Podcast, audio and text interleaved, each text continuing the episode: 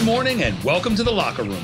Coach Ack here, and today's message is what's going into the tank? Our minds are similar in at least one way to high performance cars. If we don't put the right fuel in them, we won't run as efficiently. Too often people stop taking in new material as soon as they can. So, what are you reading? Who are you watching and learning from? What are you listening to in your car? It's so easy today with Amazon, Audible, and all the services that deliver content.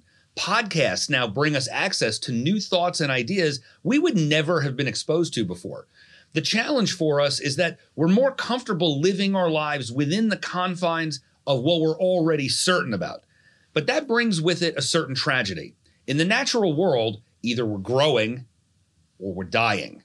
People who don't learn and add to their lives don't have the tools to help others grow. So, this lesson is especially important for leaders.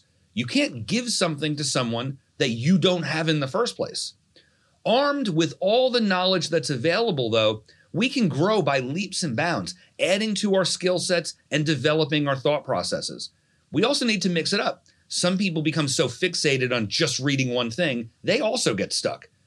I like reading or listening to a few things at a time, rotating through them, because it keeps each book fresh. I'll mix in a fun read once in a while too, because keeping that part of our minds engaged is also important.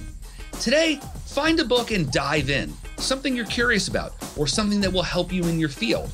Putting gas, and the right gas, in the tank will power us to our very best life. Thanks for joining me in the locker room today, guys. We'll see you next time. Make it an amazing day.